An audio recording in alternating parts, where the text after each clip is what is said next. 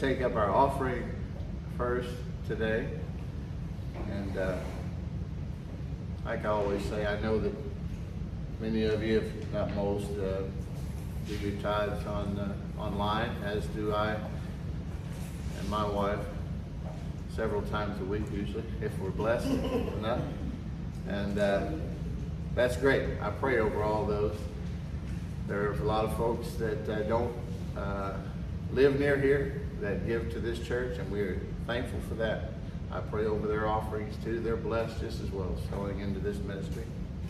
But we still like to. We've begun to. I used to not. I always just left the basket back there, but uh, the Lord dealt with me about that because He wants you to understand how He handles finances and how He gets them back to you. The whole kingdom of God is about sowing and reaping. It's all in seed form, whether it's your talents, your time, your words, or your, your resources. And God, Jesus said, if you don't understand that principle, you won't understand anything about the kingdom of God or anything that He teaches. So, praise God. You know, first of all, how many of you know God wants you prosperous and healthy? Amen. Yeah, yeah. Er, The aspects of the curse were what? Spiritual death, and then poverty and sickness or death. And Jesus, Jesus dealt with all that on the cross. Praise God. Amen. We got a lot to be thankful for. If we just stopped right there and meditated on that, and shouted and sang about that all day, well, that'd be good enough. Amen. Amen. Third John 2, uh, the Holy Spirit had John to write, Beloved, I, I wish above all things that thou mayest prosper and be in good health, even as thy soul prospers. And you know, it says uh, in, uh, in 2 Corinthians chapter 9, it says that God loves a cheerful giver. So I want to be a hilarious giver. I get excited. I get excited to give because I believe. I believe. You know, I love, you know, the ones who I love ministering to about giving? Because it can, a lot of preachers dread it because it seems very self serving, right? Oh, here we go again. And I have been in places where one half of the service was ministering the offering or offerings. And then they all got in the back and split it up and stuff like that. There's corruption everywhere. The church, politics, in every part of the world, business. That don't mean we need to throw the baby out with the bathwater. God has spiritual laws in place for our benefit. And we need to understand them and cooperate so that we can be blessed. Amen. Amen. Malachi 3:10, God says, bring the whole tithe into the storehouse. This is your storehouse. This is where you're fed. This is where the, and he says, and this is what, the only place where he says that he, he challenges you to test him. Remember, Jesus said, we're not supposed to test God. That's what he told the devil. But here is the place he says, test me in this, says the Lord Almighty, and see if I will not throw open the floodgates of heaven and pour out so much of a blessing that there will not be room enough for you to store it. Amen. Now that's, I had to take him up on that. And so I, I give, I give, and I'm happy to give. And, and you know, even when times have looked really, really, really bad, because I went through some when I came out of my ignorance and into the kingdom of God. I had opened every door for the devil there was, and it took a while to get them shut. But you know, I, we began sowing and sowing, and if you read my book, you know about the, the dream with the cars all lifted up and how we sent out all those car titles and things like that. But we just began to sow. And there's seed, time, and harvest, isn't there? Just like, I mean, any farmer will tell you, you don't plant today and go get your tractor and go go go harvest it up the next day, right? So we just kept sowing, kept believing. It's good to wrap expectancy around that seed for a harvest.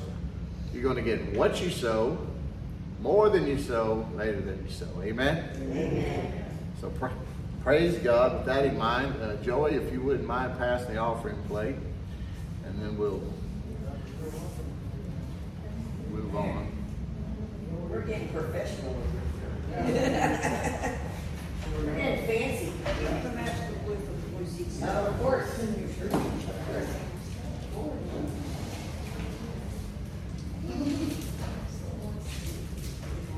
Yes, we are believing while he's doing that. We are believing for a place of our own. Yes, amen. And we're blessed to be here. I love being here. I love being a, a part of the VFW and uh, being a blessing to them because we are a blessing to them. I don't know if you know that, but uh, uh, we we we bless them quite well, don't we, Randy? Yes, we The, the V, yeah. So so we we, we don't uh, we want we don't want anyone to think that God is a, some kind of freeloader or cheapskate. So we're we're we're a pretty good blesser to the VFW, and we try to leave everything better than we found it. Amen. My company installed all these windows at cost. Amen. These are the kind you can shoot a two by four out of a cannon and it will not go through it. And so, uh, nevertheless, all that aside, we are believing for a place. Yes. Why? Because we have outgrown this place, whether you know it or not. If everybody Yes, ever showed up at once, we don't have room. That doesn't happen very often, but praise. God. But God isn't grading on attendance. Thank you, Lord. Amen. But I am. No, I'm kidding. No, but but we need Sunday nights because there's other ministers here, and I need that time to to ignite and draw out the giftings in them, and to help help help with some things like that. We got other ministries that we want to do. We need Wednesday nights. We need access all week long so that we can do lots of other ministry. You see, there's a reason that God will cause this to grow. You see, now He's got a wonderful group of people here that love the Lord and uh, are wanting to be true disciples. I, you know, I've uh, I've known people that have started and lost churches, and uh, and uh, and I and I know the reasons. You know why behind some of it. We believe it or not, this is what the Lord has shown me. You know, this is this is my ministry too. The ministry that He works through me is is uh, what what did Russell say? A, it's like a finishing school for Christians, and uh, I don't say that with any pride or arrogance, but this is where disciples come to be created, real children and sons of God to grow up to to help, to be helped first, healed, empowered, every, healed everywhere you hurt, empowered by the promises of God, the Word of God, to love, be loved with the love of God, and to prosper in every way. Once you receive that help, then what do you do? You automatically want to give it away. So you receive the help first. God cares a lot more about you than He does what you can do for Him. But once you get prepared and and preparation time is never wasted time. He wants to use you to help others. Amen. Amen. So we're going to keep growing and believing for that. Amen. Hallelujah. Lord, thank you for the offering that we received here and for all the offerings that come in through all other means. We just thank you, Lord, that you touch hearts and minds to help them to be a part of the vision of this house and to sow into the gospel of the kingdom of God. And we just love you for it and thank you for blessing the seed into the kingdom for your work to be done. Multiply it there and then multiply hundred thousandfold return back seed to the sower. In Jesus' name, amen. Amen. Hallelujah. Hallelujah. Well, I've got a got something on this phone here I need to look at. If I could find it. Um, there it is. All right. Couldn't remember this this joke, but I wanted to tell it. I like corny jokes. it says it, it was Palm Sunday, but because of a sore throat, five year old Annie stayed home from church with her mother. When the rest of the family returned home, they were all carrying palm branches, and Annie asked them what they were for. Well, they explained to her that, well, people held them over Jesus' head as he rode by on a colt. And she said, Wouldn't you know it? The one Sunday I'm sick, Jesus shows up and offers pony rides.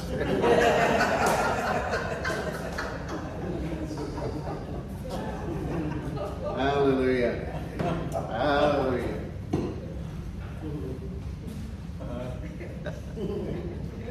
That's funny to me, y'all. It was funny. Father, thank you that laughter doth good like medicine. Thank you that you love us so much that you brought this wonderful group of your children here together today. And thank you for all of those who will listen uh, by other means at any other time in the future. Your anointing and your power and your love knows no bounds or no time. In Jesus' name, amen. Amen.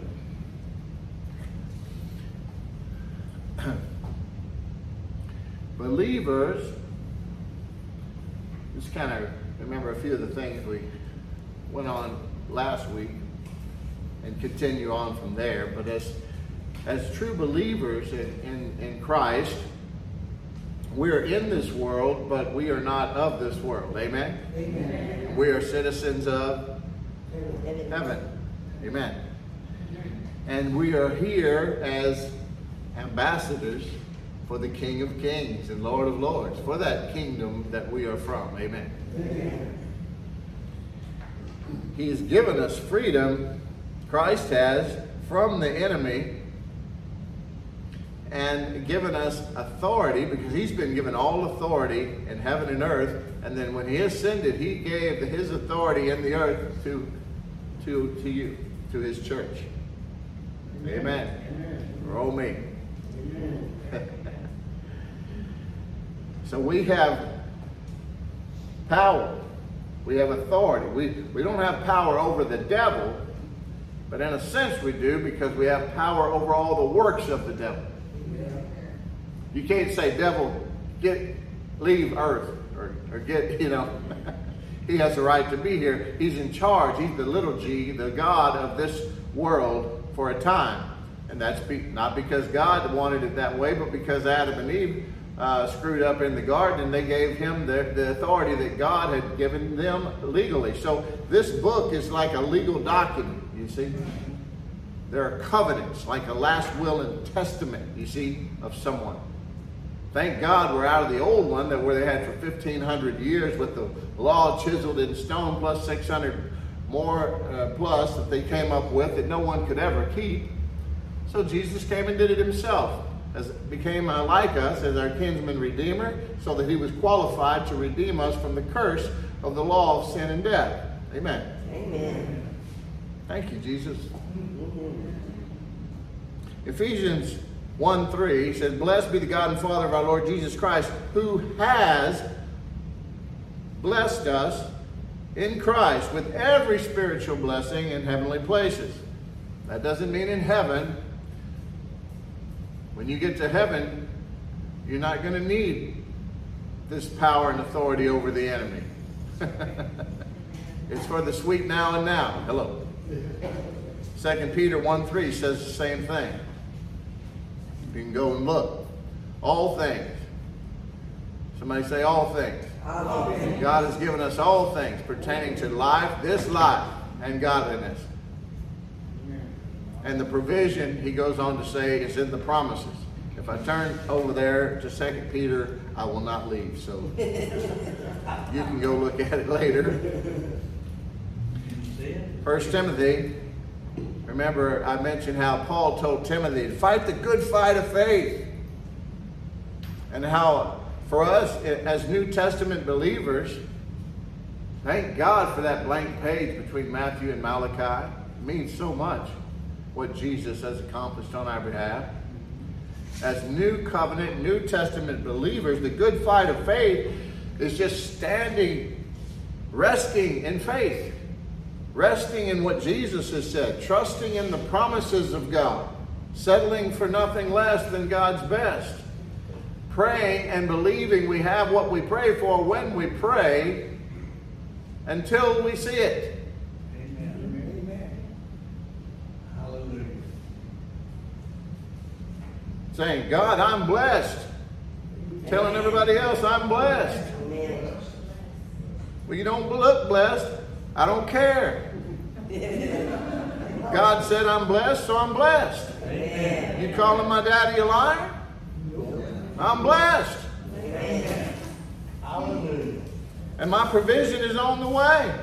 Yes. Abraham was heading up that mountain to sacrifice Isaac, and the ram was heading up the other side. He couldn't see his provision, but there was a ram in the bush for him, wasn't it? God wasn't late, and His provision was perfect. Amen. Jehovah Jireh, Amen. God will provide, Yes. even when it doesn't look like it. Amen. 1 John 4 17, by this love is perfected so that we may have confidence for the day of judgment, because as He, Jesus, is, so are we in this world. Right now. In your born again spirit, you're three part beings. First Thessalonians 5.23 says you are spirit, soul, and body. In your born again spirit, you are identical to Jesus Christ. You cannot discern that part of you with your natural senses. This is the mirror for that new man. Hello.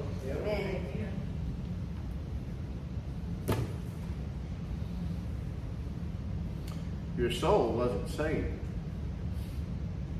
It's being saved as you renew your minds. Is that a throw off a religious wrinkle or two? Your body wasn't saved either. This is going to be exchanged for a brand new glorified one that will never get old or perish one day. But so far, I mean, you all accepted Jesus. You went and looked in the mirror, and there was nothing different about your face, was it? I didn't grow my hair back. but it said, All things have become new. Isn't that what it said? Yes. So you're a spirit. John 4 24, those who worship him, so Jesus told the woman at the well, must worship him in spirit and in truth, because God is a spirit. And so are you. With his soul, he has a soul too. Does God not have a personality? A mind, a will, and emotions? He does. He created you in his image. With a soul and a body. There you are. Ephesians 3 20 and 21. Now to him who is able to do far more abundantly than all that we ask or think. That's awesome. According to what though? The power that worketh in us. You have a part to play, don't you? It's a relationship. Bill, Evelyn, if Bill just leaves his socks on the floor,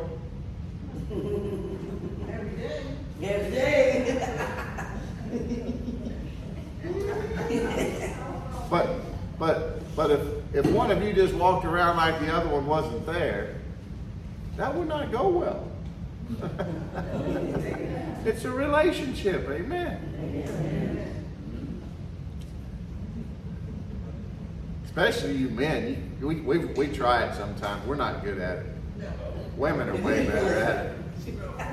I don't know how they do it with a straight face. Boy, they'll let you know in a hurry. Like. You start backtracking in your mind, what did I do? because they do it so nice. Oh, hi. Get the look.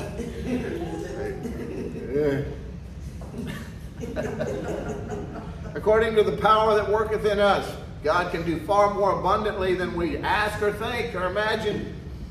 But it's according to the power that worketh in us. To him be glory in the church and in Christ Jesus throughout all generations, forever and ever. Amen. You say, Well, I don't have any power. Yes, you do. You just have to exercise it. Amen. Every one of you have a set of muscles on you. Yeah?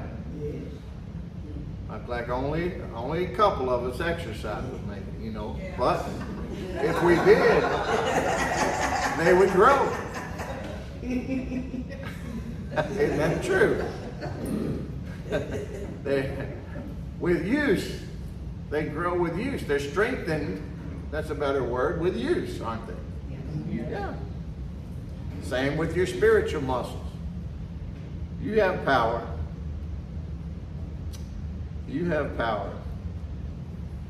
And there has to be faith involved, as, long, as well as exercising your, your authority, your faith, your, your, your privileges that God has given you. It's authority and power. But you don't put faith in your faith. This is important. People have made faith into a work in the past in certain settings, and and they just got things a little out of out of whack. And then again, just like church folks mostly most of the time, they're on to something good, and then some people will take and run awry with it, so they throw the baby out with the bathwater, and then they start over. And then they, they usually just get so confused they don't know what to do, so they run back to the old covenant. Just get back under the law. I feel safe here. God, just tell me, give me some do's and don'ts. And all that does is condemn you. Amen. Amen. Amen. See, it's not your faith that you put faith in, it's, it's, it's the faith of Christ. It's Christ in you, the hope of glory. So Christ, the, the life I live now is no longer I who live, but Christ who lives in, in me. Right? So you, your, your faith is in Christ. That's why you don't have to have fancy prayers and you don't have to pray in the King James English. You just say it just like you'd explain whatever the situation, circumstances, illness, financial crisis, whatever it is, like you'd explain to your best friend. Speak it, call it out by name, whatever you would call it, and then command it to go or the provision to come. And then here's where the power comes in. In the name of Jesus. Amen. There's your power, folks, whether you know it or not. Peter and John healed lots of folks in the book of Acts. Remember when Peter said, I, right, I don't have any cash on me. He said, but I'm going to give you what I do have. What did he have? Authority. He had power because it had been given to him because he had the authority of the name of Jesus. He said, in the name of Jesus, rise up and walk. And he grabbed him by the hand and yanked him to his feet. This man had been crippled his whole life. He was like 38 years old. What confidence that required, though. But you want to know something? Did Peter have any more authority or power than you did? He did not. He did not. Paul prayed in the in Ephesians for you and I 2,000 years ago. It was a prayer to the church in Ephesus, but the Holy Spirit had him to write it down and knew that he was going to include it in this Bible. And he prayed that not that you would have one thing more, or that God would do anything else for you, but only that you would have revelation or knowledge, understanding of what God has already given you in Christ. Ephesians 1 18 through 20. Having the eyes, I pray that you, having the eyes of your hearts enlightened, that you may know what is the hope to which He's called you, what are the riches of His glorious inheritance in the saints, and what is the immeasurable greatness of His power toward us who believe, according to the working of His great might that He worked in Christ when He raised Him from the dead and seated him at the right hand in heavenly places, far above all rule and authority and power and dominion, and above every name that is named, and not only in this age, but also in the one to come. And in the one to come. You have the same power that raised Christ from the dead living on the inside of you. You just need to use it. Stop going by your feelings. I don't feel powerful. Therefore, I'm not powerful. No. These are spiritual laws coming from a spiritual place inside of you that you cannot discern with your natural senses. That's why it requires faith. Amen. Amen. God says, His children, the righteous, you are the righteous, in right standing with God because of His Son Jesus, whom you've chosen to be your Lord and Savior. So you have been made righteous and holy in Christ. He says, my, my children will live by faith. My righteous will live by faith. You have as much authority if you're saved as, as, uh, as any preacher. Amen. Yeah. You can command the devil to stop what he's doing if it pertains to you or, or anything in your sphere of influence or anyone. Yes, you can. You can call in the provision and the blessings of God because God has already spoken his blessing over you, you see. You can command any aspect of the curse you find in Deuteronomy 28 or anywhere else in the Old Testament. If you see that infringing on your life, you can say, Oh, no, you don't. In the name of Jesus, command it to go. Call it by name. I don't care if it's mildew, because that was one of the curses. You can command it to die. If you believe, it will. Emerods, you know what those were? That's, that's cancer, folks. That's tumors. That was part of the curse. Call it out.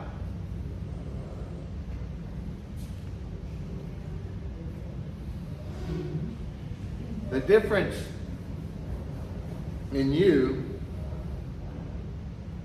if you're one of those that don't feel like you're very powerful or have the power we're talking about, the difference in you and a minister or a believer who walks in, in, in great manifestation of, of God's power all boils down to the strength of your relationship with Jesus, with the Father, with the Holy Spirit. See, time spent with God affects the faith or power you walk in, and it also affects the witness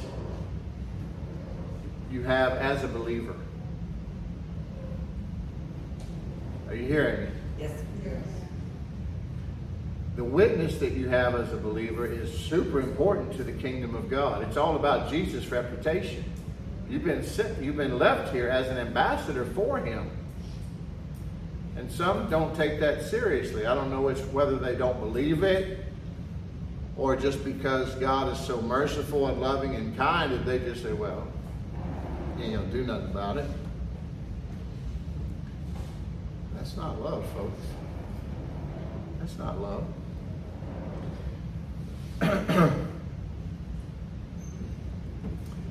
there was some uh, there was a, there was there's some people I'm going to read this to you out of out of the book of Acts give you an example talking about the power and authority that we have and and uh, those who who really walk in it and those who don't. In Acts chapter 19 verses 11 starting at 11th verse it says, Acts, Acts chapter 19, starting in the 11th verse. It's about a story about the sons of Sceva. Are you familiar with it? so, and God was doing extraordinary miracles by the hands of Paul, the Apostle Paul, so that even handkerchiefs and or aprons that had touched his skin were carried away to the sick, and their diseases left them and the evil spirits came out of them. Now, this dude was anointed. Paul, well, I believe the greatest preacher. He wasn't even with Jesus when he was alive in his ministry like the other apostles, but, but I believe he had a greater revelation of the grace of God, and he walked in great power and authority. He, he wrote about half of this New Testament. Anyway, so even the, the handkerchiefs and aprons he was wearing when he was preaching messages, people were carrying to people far away. Unbelievers, by the way, who were sick and they were getting healed. so there was a lot, a lot of good stuff happening. And their diseases left them, and the evil spirits came out of them. So what is part of our the children's bread? Huh? Spiritual life, healing, and prosperity, deliverance. Okay. Then, listen to this though. Some of the itinerant Jewish exorcists undertook to invoke the name of the Lord Jesus over those who had evil spirits, saying, I adjure you by the Jesus whom Paul proclaims. Seven sons of a Jewish high priest named Sceva were doing this. But the evil spirit answered them Jesus I know, And Paul I recognize, but who are you? and the man in whom was the evil spirit leaped on them, mastered all of them, and overpowered them, so that they fled out of that house naked and wounded. and this became known to all the residents of Ephesus, both Jews and Greeks, and fear fell upon them all, and the name of the Lord Jesus was extolled. Also, many of those who were now believers came confessing and divulging their practices, and a number of those who had practiced magic arts brought their books together and burned them in the sight of all. And they counted the value of them and found it to, came to 50,000 pieces of silver. So the word of the Lord continued to increase and prevail mightily. But see, these guys, they were like, oh, this, this is awesome. This is what, what Paul was doing. They're like, we'll, we'll do that. So they went and tried to cast a demon out of this guy in the name of the, the, the Jesus that Paul preaches. And this demon said, I don't know who you are. And, you know, demons are quite strong. I don't know if you've ever cast many demons out, but uh, they can manifest themselves in ways that are, they, they can be very strong. I've seen, you know, I mean, and so this one, whatever demon or demons was in this man, it beat up all seven of those guys and, and beat them and bloodied them and left them naked. They ran out of the house beat up. But I'm talking about the difference between somebody who has a relationship with God and somebody who just is a is a confessor and not a possessor. You see? so it's important. See, first of all, they, they weren't even really saved, so that's not a really a good comparison. You are. The only difference in you being able to do what Paul did is you believing it and, and doing it. Amen. You want you want to walk in more power and authority? Give away what you have. Believe that you have power and authority in the name of Jesus. Start laying hands and praying on everybody and everything that has a problem. Watch what happens. Amen. Hello. Yes, Remember, amen. it's a it's a it's a it's a kingdom in all seed form. If you give away the seed that you have, no matter what it is, that's a that's love. When you when you start laying hands and healing the sick praying on them for their for poverty to get out and for their provision to come and over their children and over their marriages and things like that, and wonderful things start happening. You think God you're going to outgive God? No. He's going to be very thankful that you trusted in him and allowed him to use you. You don't think God needs you. He does. He does. We're his hands and feet and mouthpiece here in the earth. When he said it is finished, he stuck around for 40 days and taught some more, and then he ascended to heaven. Now it's us after that 50th day of Pentecost when the Holy Spirit came. So now we have the Paraclete, the one who came, the third person of the Trinity who comes alongside us and takes a hold together with us of all the problems and concerns and mountains facing us in this life. Amen. You got to believe and receive or doubt and do without.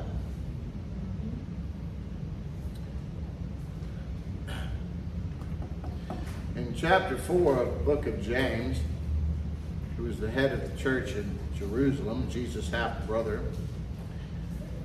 I had a half brother. I never called him my half brother. I just called him my brother.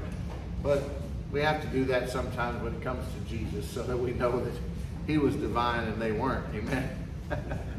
in that case, the different dad made a real difference. But James said in the 13th verse of chapter 4, Come now, you who say tomorrow, today or tomorrow we will go. I'm going to start telling you something about doing things God's way or our way. Huh? Paul, James said, Today or you, you say, today or tomorrow we will go into such and such a town and spend a year there, trade, and make a profit. Yet you do not know what tomorrow will bring. What is your life? For you are a mist that appears for a little time and then vanishes. Instead, you ought to say, If the Lord wills, we will live and do this or that. As it is, you boast in your arrogance. All such boasting is evil. So what, whoever knows, listen to this, verse 17 of chapter 4. So whoever knows the right thing to do and fails to do it, for him is sin. So let's talk about staying positioned to receive all that God has for you. Would you like to know more about that? And so there's cooperation required on your part. First Kings chapter 17. Remember the prophet Elijah? Great man of God. He reigned during uh, several kings' time, but King Ahab was one in particular. And uh, he was a bad king. Most of them were, by the way. it says that uh, Ahab, the son of Omri, did evil in the sight of the Lord, more than all who were before him. So he was a bad king. He teamed up, teamed up with his wife, Jezebel. And, and it says in 31, and as if it had been a light thing for him to walk in the sins of Jeroboam, the son of Nebat, he took for his wife Jezebel, the daughter of Ethbaal, king of the Sidonians, and went and served Baal, false god, and worshipped him. So this, this King Ahab and his, his evil wife Jezebel, who ended up getting thrown out a window and eaten by the dogs. Uh, sorry if that was a little graphic, but uh, God didn't like them very much. They were evil. And Elijah went, and in the 17th chapter, Elijah called for a drought. It says, Now Elijah the Tishbite of Tishbe in Gilead said to Ahab the king, As the Lord, the God of Israel, lives, before whom I stand, there shall be neither dew nor rain these years except by my word. In other words, it's not going to rain again until I say so. And the word of the Lord came to him Depart from here. This is the part I'm trying to get to. Depart from here and turn eastward and hide yourself by the brook Cherith, which is east of the Jordan. You shall drink from the brook, and I have commanded the ravens to feed you there. Look at the screen today. I will feed you there. So he went and did according to the word of the Lord. He went and lived by the brook Cherith, that is east of the Jordan, and the ravens brought him bread and meat in the morning, and bread and meat in the evening. And he drank from the brook. And this was all during a three and a half year drought. And after a while, the brook dried up because there was no rain in the land. So, he told Elijah, he told Elijah, the ravens will feed you there, didn't he? Not, not where he was at the time. He told him where to go, and he said, the ravens will feed you there, didn't he? It, it, it wasn't where he was. It wasn't wherever he felt like going, but where God told him to go. That's where God's perfect provision, God's supply for him would be. So, welcome to your place called there today. Amen. You're being fed the spiritual manna. Amen. I can say that with great confidence today. Because I seek the Lord. Lord, don't ever let me talk to your people. I don't care what I have to say. Let it be you, Lord. You know who will hear the message. You know what they need. Help them to feel your love. Help them to be helped in every way. Help them to be edified, built up. But there's a lot of time between times that you are here and times you're elsewhere during the week, huh? Do you try to spend your time in your place called there?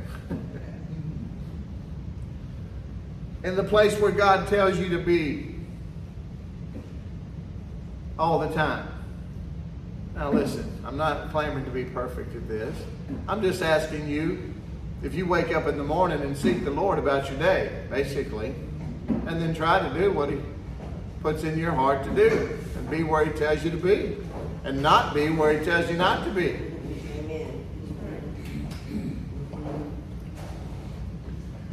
Or do you come to church and check it off your list, then get right back to doing whatever it is you please? My prayer is always this Lord, thank you for always helping me and my wife to be in the right place at the right time to do your will and to receive everything that you have for us. That's a good prayer. Amen. I pray that prayer all the time. You say, well, if God will supply, then, then I'll go. No, that's not what He says. You go where He says to go, and God will have your provision there. And I'm not talking about a bird bringing you food.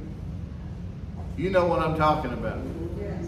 Talking about all the issues of life. God spoke to the raven to feed Elijah before he ever went. And that bird went there to feed him. If, he, if Elijah would have stayed where he was and just focused on his need, just sat down, it's a drought, there's nothing, no food, no water, just sat down where he was, after the Lord already told him what to do, but he said, I'm just going to sit out here and have a pity party. I'm going to focus on my need. I'm going to focus on my lack. I'm hungry, Lord. He would have starved to death. His provision was at the brook where God told him to go. Sometimes, document this in your mind sometimes we need to go back and ask the Holy Spirit, what was the last thing you instructed me to do?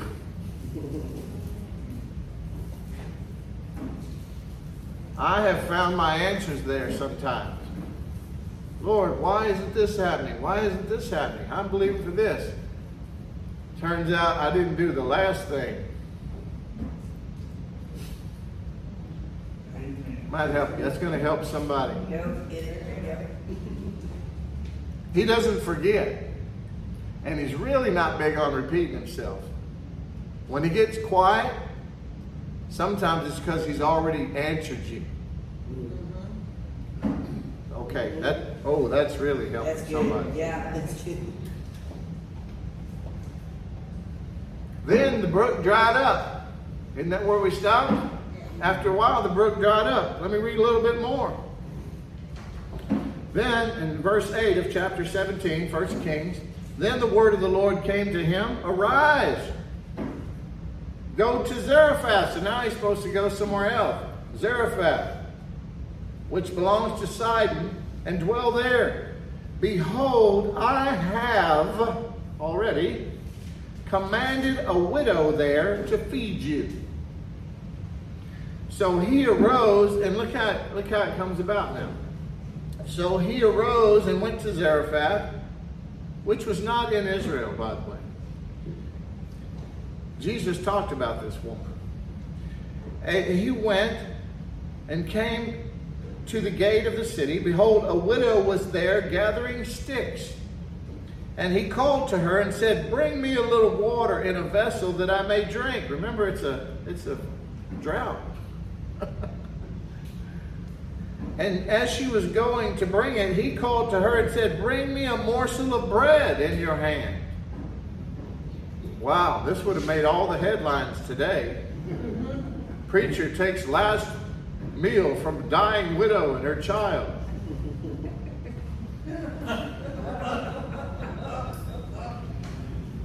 Bring me a morsel of bread in your hand. And she said, as, as the Lord your God lives, I have nothing baked, only a handful of flour in a jar and a little oil in a jug. And now I am gathering a couple of sticks that I may go in and prepare it for myself and my son, that we may eat it and die. Last meal. And Elijah said to her, Do not fear. Go and do as you have said, but first, first, what part of your income, what part of your increase does the Lord ask for? What is the tithe? The tenth? Is it any tenth? The first. First, where was it? Do not fear, go and do as you said, but first make me a little cake of it and bring it to me, and afterward make something for yourself and your son. For thus says the Lord. Now, here we go. Now, for thus says the Lord, the God of Israel, the jar of flour shall not be spent, and the jug of oil shall not be empty until the day that the Lord sends rain upon the earth. And she went and did as Elijah said, and she and he and her household ate for many days. The jar of flour was not spent, neither did the jug of oil become empty, according to the word of the Lord that he spoke by Elijah. Praise God. Amen. That's good. The brook dried up. God has spoken to a woman who was in a crisis and had faith. Mm-hmm. Amen. God's always looking for a little faith. Jesus said, When I return, will I even find faith? Faith. Those who stand strong until the end will be saved. Stand. When you've done all you can do to stand, therefore stand. Never give up believing on Jesus. Amen. He's faithful. Yes. He's faithful. No matter what happens in this crazy world, never stop believing on Jesus. Amen. God spoke to this woman with faith who was in this crisis. Jesus talked about her, like I said. Go to the Gospel of Luke. In Luke chapter 4, verse 22 through 30, this is where Jesus mentions this woman. And I'll just touch on it briefly.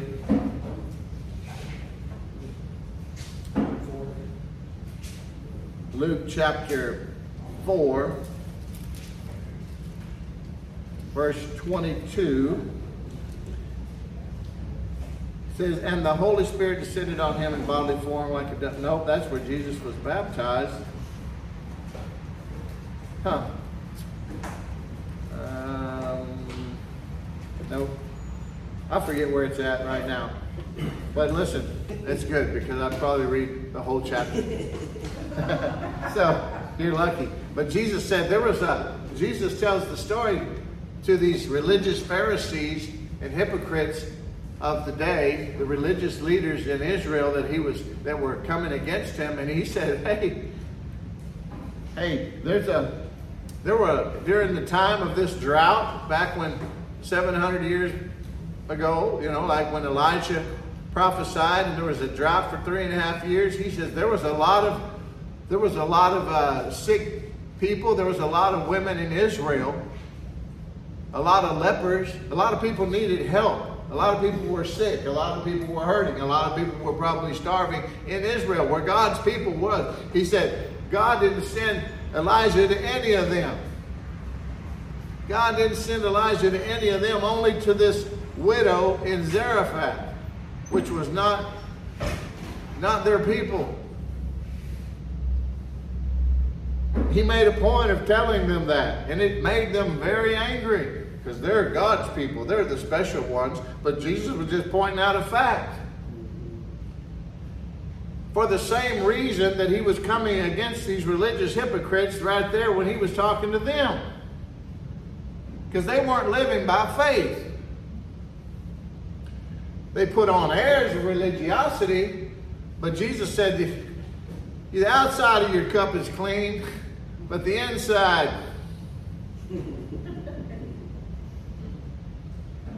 You ever seen old moldy? That's what they look like to Jesus on the inside. Outwardly, they appeared very religious, but he said, But you, you're not real. He said, God sent only Elijah to this woman. God, see, Israel, they had religion, right? Yes? Not faith. They had pride, not humility. God opposes the proud, gives grace to the humble. And in this case, their spiritual piety or, or self righteousness, their familiarity with Jesus, caused them to miss God Himself standing right in their midst. Did Jesus leave? So they tried to throw him off a cliff, and he just walked right through the midst of them and left. That's a cool dude. Yeah. Did Jesus leave though because he was angry with them or hated them or was unforgiving towards them because of their rejection? No. That's what we would have done. I hope we wouldn't, but no, he loved them, didn't he? He loved them. But their familiarity, it's so sad that sometimes, you know, you can be sitting here I've had, I can't tell you how many people, and I, I don't think any, I know a lot of great preachers. I don't think, you know, that highly of myself, but I've had people just tell me, oh, you're just the, just the greatest thing since sliced bread. And then within a year or so, they're offended with me somehow and they're gone. Their familiarity with Jesus had caused them to be in unbelief. Their pride, it hindered them from receiving from him, you see. If you if you walk after the Spirit, you should be able to receive from me or any one of your brothers and sisters or even a little child. I don't care who it is speaking to me, I'm listening to see if it's God. A lot of times my six-year-old granddaughter comment, God is talking right to me. That was prophesied about her before she was ever born. That she has great understanding of, of Bible uh, teachings when I talk to her about the things of the Word. And she'll tell it back to me in, in, in terms that are so simple. Um, it blesses me. Yeah. Amen. Yeah. Yeah.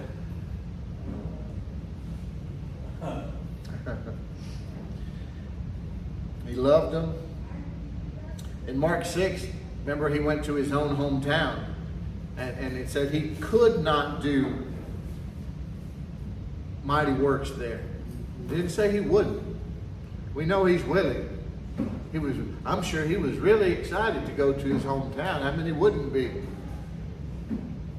You know, he loves everybody, but hey, these are these are people he grew up around. Can you imagine how excited he was to go and heal them all and give them the words of life and the kingdom? And they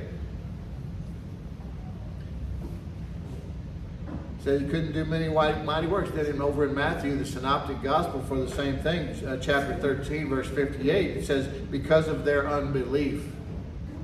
Because of their unbelief. Hey, isn't this the carpenter's son? That's what they said. Hey, isn't this his mother and his sisters here with us? Uh, where'd this guy get off thinking he can? You see, he, he, he didn't go he didn't go to uh, cemetery, you know. I mean seminary. you know, who's this guy think he is? But he still loved them. You know Jesus is compassionate? You know the Father is compassionate. Jesus said, "You seen me, you seen the Father." I don't know why people think Jesus is the nice one, and he's he's sort of insulating us from the Father. If he ever gets to you, he's gonna gonna get you. No, Jesus said, "I only do what I see my Father do." They're the same. Philip, have you been with me so long? You, you still don't know the Father? You, you seen me? You've seen the Father?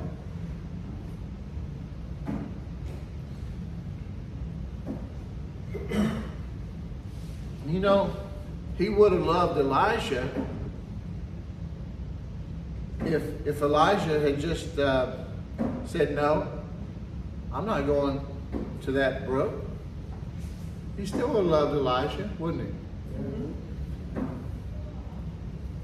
Elijah would have said, "No, I, I got, I'm good. I got, I got some friends in another town. It'll be more comfortable for me there. They'll, they'll, they'll take care of me. I'm sure I'll be all right." He would have missed God, and probably starved to death still. And God still would have loved him. Psalm 145. I'm about done here today. Psalm 145, verses 8 and 9. This is beautiful. The King James really captures it. Psalm 145, almost to the end. Almost to that one that talks about King James Version, Psalm 145, verses 8 and 9. The Lord is gracious. He's full of grace and full of compassion. Look at that. He doesn't just have compassion, he's full of it, overflowing. He couldn't be any more compassionate. If you're full, you're full. when you're full, you add any more, what happened? Your cup runneth over. Then he's full. He's compassionate, slow to anger, and of great mercy. And then it says in the ninth verse, the Lord is good to all. Raise your hand if you fit into that. That God is good to you. God's good to everyone. And his tender mercies are over all his works. See, he's not doing any of the bad stuff that people give him credit for, even people in the pulpit. I don't know why they do that. It's like a weatherman. This doesn't have to be accountable if they blame it all on God, you see. Weatherman, oh, well, that's what the radar said. Preaching, oh, sovereignty of God. We'll stick with that. Whatever will be, will be. God knows more than we. he took your young husband home early. He needed him more than you did. That's a dang lie. That's a lie. That runs people away from God, makes people mad at God. That's the devil's plan. I don't understand why people can preach that and then not meditate on it and go, you know, that just ain't right. It says he's full of compassion. Huh? Good to everyone. So then Jesus must have got it right in John 10 10 when he explained it to him. Hey, no, I don't have a demon. That devil, he's the one who came to steal, kill, and destroy. When he lies, he's just speaking in his natural tongue. He's always been a liar. He's the thief. He's the liar. He's the destroyer.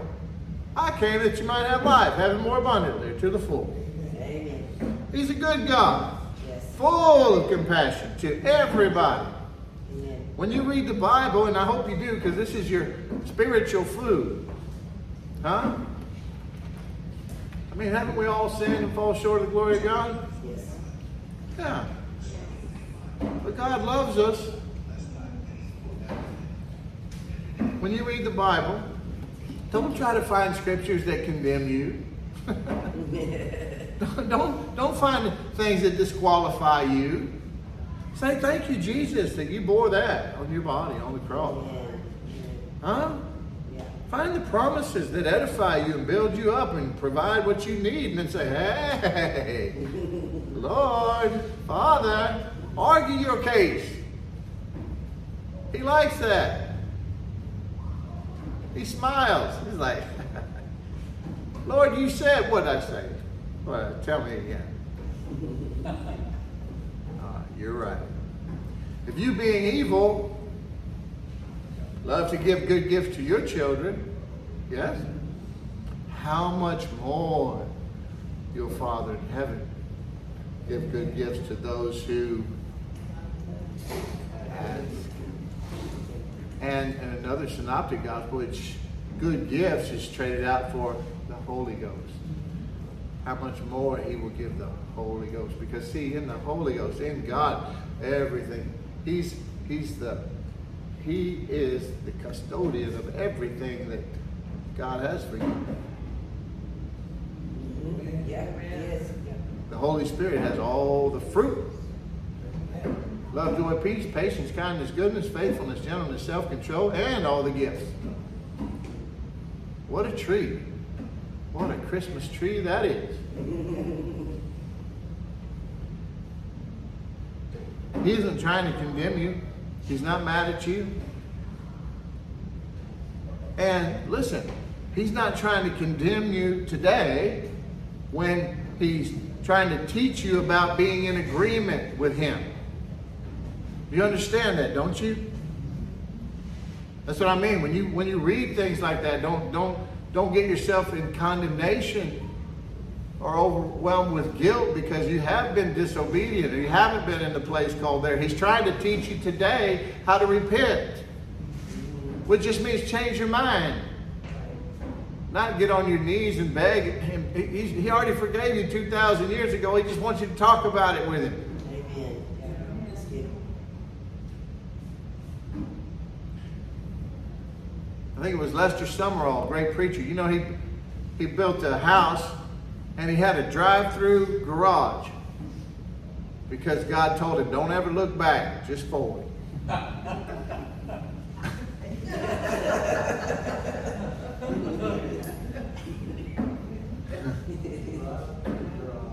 He loves you though, and he, he wants you to learn to cooperate with the spiritual laws that he's put in place to, to benefit you, to protect, protect you. Then, then he wants you to use them to, to bless others and let others know and see how good he is. Isn't that right?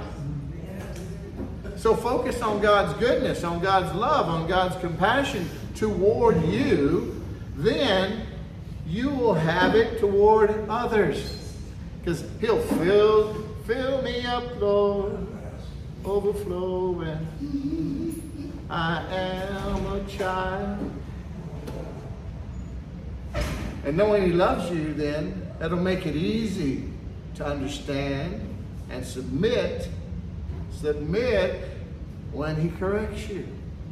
Because you know he's doing it out of love. 1 Peter 1.14. As 1 Peter 1.14. I, yeah, I see you all writing. And look, that's, oh, I love, thank you. That is so good. Because this is good. As obedient children. 1 Peter 1.14. As obedient children, do not be conformed, poured into the mold of. You're gonna be you're gonna be molded by something, the world or God. Do not be conformed to the passions of your former ignorance. Now, is that that ambiguous? Is that hard to understand what he's trying to say there? Do not be conformed to the passions of your former ignorance. We know what that means, don't we? Yes. Yeah. Those who are forgiven much love much. Yes. Amen. Thing is, we've all been forgiven much. You just need to know it. Some of us, it's easier for us to know it. Hallelujah. Amen. Isaiah 119.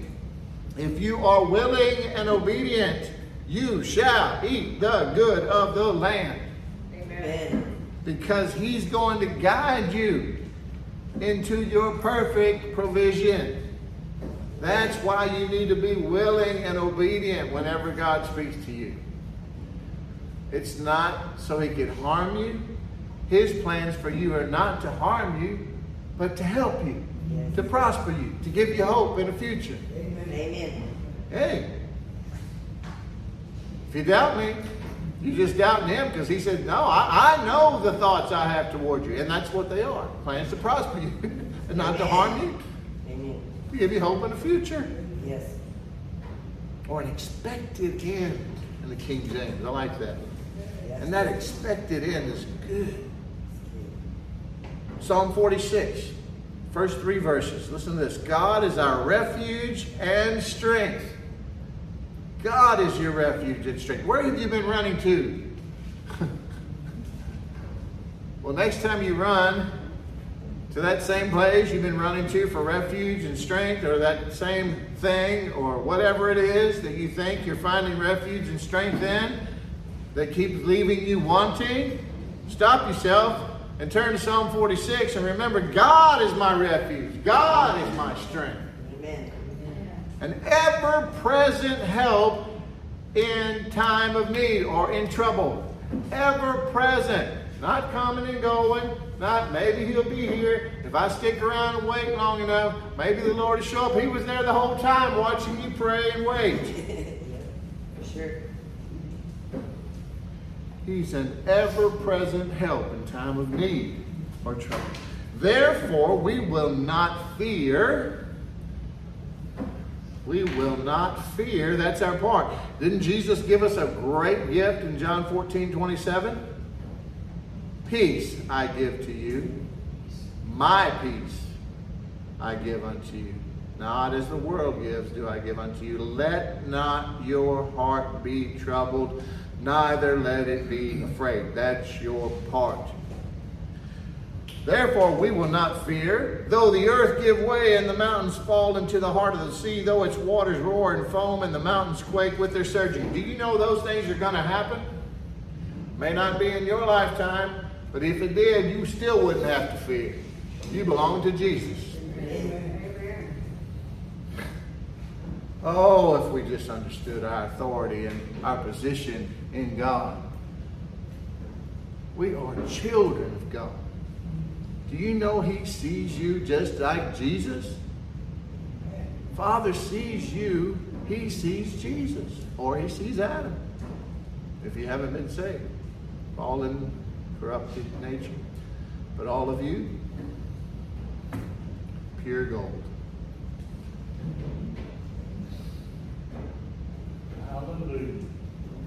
But listen, and I really am going to finish here though. Listen, one of now because now you feel loved, right?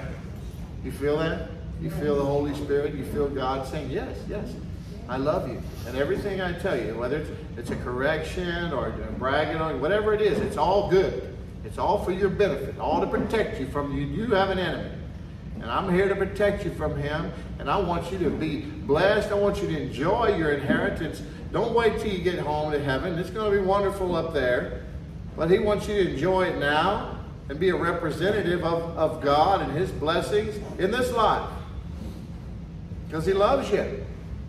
Amen. But one of the first things that God asks you to do after being born again is to change your thinking. Yes, he does. I have a friend on my rodeo committee who I love very much. Well, last year was his last year. He's a doctor, a dentist, a friend of mine. And he says, uh, you know, Willie, he goes, I don't have any problem with the church. I, I just don't think they should be able to tell me what to think. I said, well, you got a big problem. You got a big problem.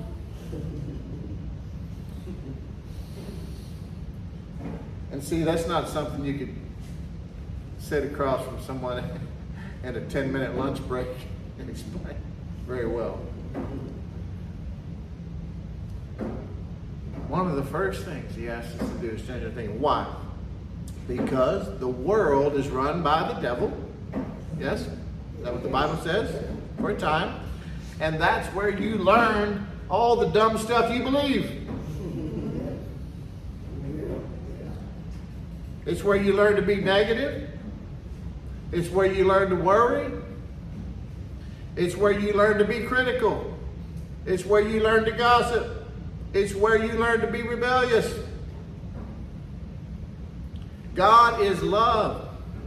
And He has made you, in your born again spirit, that is, to be just like Him. Amen. But now you have to teach your soul to agree with God and to walk in love, which is life. To walk after the Spirit, which is life, instead of after the flesh, which is death. Amen. Amen. Romans 12, 1 and 2 is one of the places you should have circled in your Bible regarding this. And I'm done here, Messiah. If you had anything in mind. Romans 12, verses 1 and 2, which are sort of foundational scriptures, because Paul has laid, laid out a beautiful, beautiful story of the grace of God. And he gets to Romans 12 and he says, Therefore, brethren, because of everything basically, when you see therefore, what I tell you, it's therefore usually. Because of what God has done on, on, on your behalf, therefore you should be doing this as a response, as a faith response, as a love response to his love, okay? So I said, therefore, I appeal to you, therefore, brethren, by the mercies of God, to present your bodies as a living sacrifice, holy and acceptable to God, which is your spiritual worship. The King James says your reasonable sacrifice. Do not be conformed to this world. There it is again. And that word conformed, you can look it up in the Greek, and it's it's just like pouring in. I think of a little green army man, the plastic one been poured into the mold. You're going to be poured into the mold of this world, or you're going to be poured into the mold of God's love and provision and truth. And it's a choice. You can't sit on the fence because then you just become like that uh, Play-Doh that the kids mix 16 colors together thinking it's going to be a beautiful rainbow and it all just turns to a blob of gray. and the fence belongs to the devil. Yes, it is. Right. You have to make a choice. Do not be conformed to this world, but be transformed by the renewal of your mind, that by testing you may discern what is the will of God. See, that's how you know the will of God. Put, put the Word of God in to your mind. Then everything that you come across every day, you're bouncing off the Word of God, the truth of God. And make sure you're reading it through New Covenant lenses. How many of you know some Old Testament prophets, or I call them non-prophet prophets? they, they fancy themselves prophets, but they, everything they're doing is like James and John did that time. You want us to call, hey, Jesus, you want us to call down fire from heaven and destroy that town? Jesus said, no, you don't know what manner of spirit you, you are. In other words, that's evil. That, that, that was old covenant stuff. I, I came to fix all that. Now we just love them. After that, he affectionately, jokingly called them sons of thunder. I can see Jesus bring down fire. sons of thunder, come over here. He's fun, man, he's funny. Philippians 4 8, same thing. Philippians 4 8. Kavana's foundational scripture in her life, in her new life, when she came to know the Lord in truth. It helped her to stop thinking so many bad thoughts about me. I wish I were joking. Philippians 4 8. Tell me when I find it. All right. Philippians 4 8. I'll start with 4. Rejoice in the Lord always. 4 4. Again, I say rejoice. I like this fifth verse, Randy. Let your reasonableness or gentleness be known to all men. That's one that God helped me with. Still working on it, but He's helped me a lot. Come a long way, haven't I, uh, Sam? I haven't left anyone laying on a floor in a long, long time, and I thank God for that. but by everything, uh, do not be anxious about anything. There's one, Miss Norma. Randy can rest on verse 5, and you can rest on verse 6. It'll help you, won't it? Be anxious for nothing, but in everything, by prayer and supplication, with thanksgiving, let your requests be made known to God. See? We just give it to God and then we forget about it. Every time it comes up in our mind again, we want to get anxious about it or something again, we just say, Oh, I already did that to you, Lord. You got it. Amen. I'm good. Yes, amen. Standing in faith. That's a promise from God, so you can stand on it, believe it, trust in God. And if you do that, look at that. Verse 7 and the peace of God. You do your part, cast your cares. Don't be anxious. Don't be fearful. Don't worry. Give it to God. And the peace of God, which surpasses all understanding, will guard your hearts and minds in Christ Jesus. Amen. Now, the verse I was going after. Finally, brethren, whatever, here's, he, he'll tell you to renew, change your thought life, change the way you're thinking. Then you know what it says? One of the first things he asks you to do as a new believer, watch this. And if he asks you to do it or tells you to do it, he would be unjust to tell you to do it if you didn't have the power and ability to do it. People say, I can't change what I think. I say, yeah, you just put a little television screen, a monitor on your forehead that tells all your thoughts. You'll change. Finally, brethren, whatever is true, whatever is honorable, whatever is just, whatever is pure, whatever is lovely, whatever is commendable. You want to get into God's thought life? You're looking at it right now. You're reading it. He thinks like that. Whatever is commendable, if there's any excellence, if there's anything worthy of praise, think about these things. Amen. See, you don't stop thinking terrible thoughts or stinking thinking or bitterness or worry and fear. You don't stop those thoughts by trying to. You, re- you have to have replacement therapy. You replace those ugly things with beautiful things from God's Word that counteracts them until you're filled up to overflowing with the joy of the Lord, which is your strength Amen. Because you magnified the Lord. He said in Isaiah 26, 3, I'll keep them in perfect peace whose mind is stayed on me because they trust in me Amen. instead of fear the world. Amen. I would rather trust God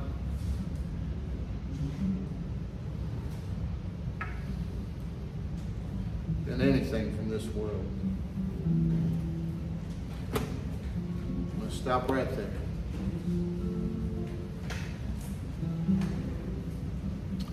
Father, thank you. Thank you for letting us know how much you love us. Thank you for who you are. Thank you, God, for teaching us how to put on our, our new selves, how to draw out the new inner man or woman.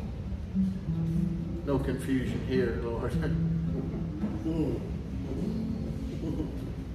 Thank you, Lord, that you are so compassionate and you've created us in your image, and so help us to be compassionate. Help us to utilize that beautiful tool of compassion. Jesus was confronted by a leper who said, If you're willing, you can make me clean, you can heal me. And Jesus reached out his hand, he was full of compassion for him. He said, I'm willing. And he touched him and he cleansed him.